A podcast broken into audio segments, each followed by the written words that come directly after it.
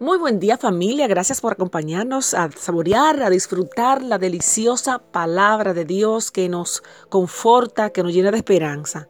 Jehová le bendiga y le guarde, Jehová haga resplandecer su, rostro sobre usted y tenga de usted misericordia. Amén. Es un fragmento, una porción que se encuentra en Números capítulo 6, versos 24 y 25, titulado Bendición sacerdotal. En esta mañana quiero hablarles acerca de una reflexión titulada El sapo de la Santa Cruz. Permítame leer en algunos versos en Juan capítulo 4 versos 13 al 15. La mujer le dijo, Señor, no tienes con qué sacarla y el pozo es hondo. ¿De dónde pues tienes el agua viva? ¿Acaso eres tú mayor que nuestro padre Jacob que nos dio este pozo, del cual bebieron él, sus hijos y sus ganados? Jesús le contestó, Cualquiera que beba de esta agua volverá a tener sed, pero el que beba del agua que yo le daré no tendrá sed jamás, sino que el agua que yo le daré será en él una fuente de agua que salte para la vida eterna.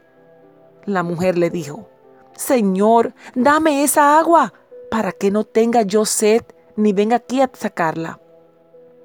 Juan capítulo 4 versos 13 al 15.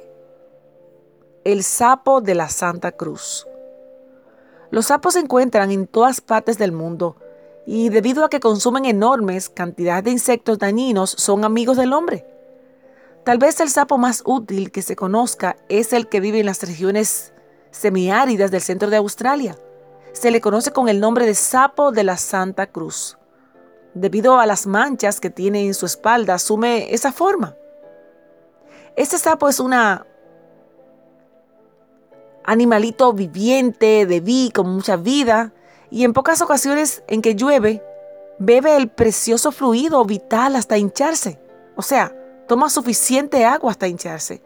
Durante las sequías que siguen a las lluvias, el, el sapo se esconde por meses en el barro y sobrevive gracias al agua que ha tomado antes.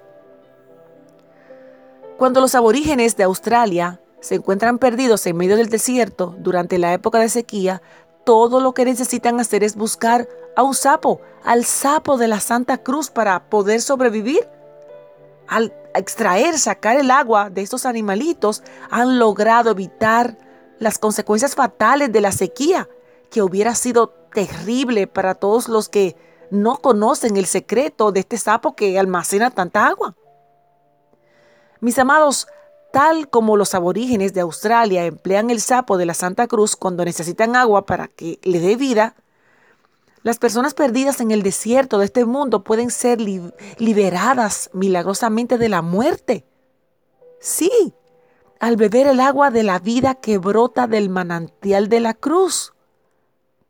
La historia bíblica nos cuenta que Moisés dio un golpe a la roca que representaba a Cristo y consiguió agua en el desierto.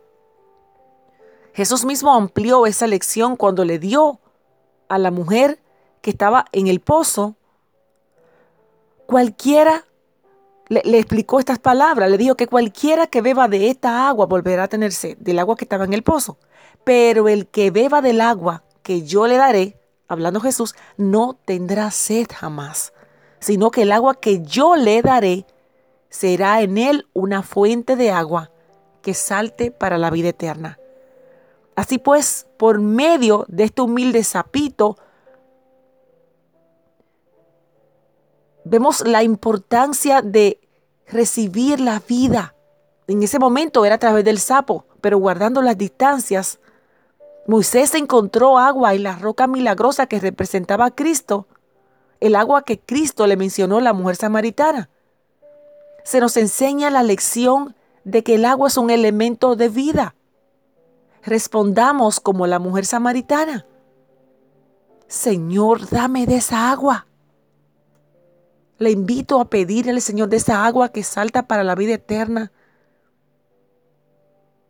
del cual, como dice Jesús, no tendremos sed jamás. Estaremos pleno en Él. Bendecido día.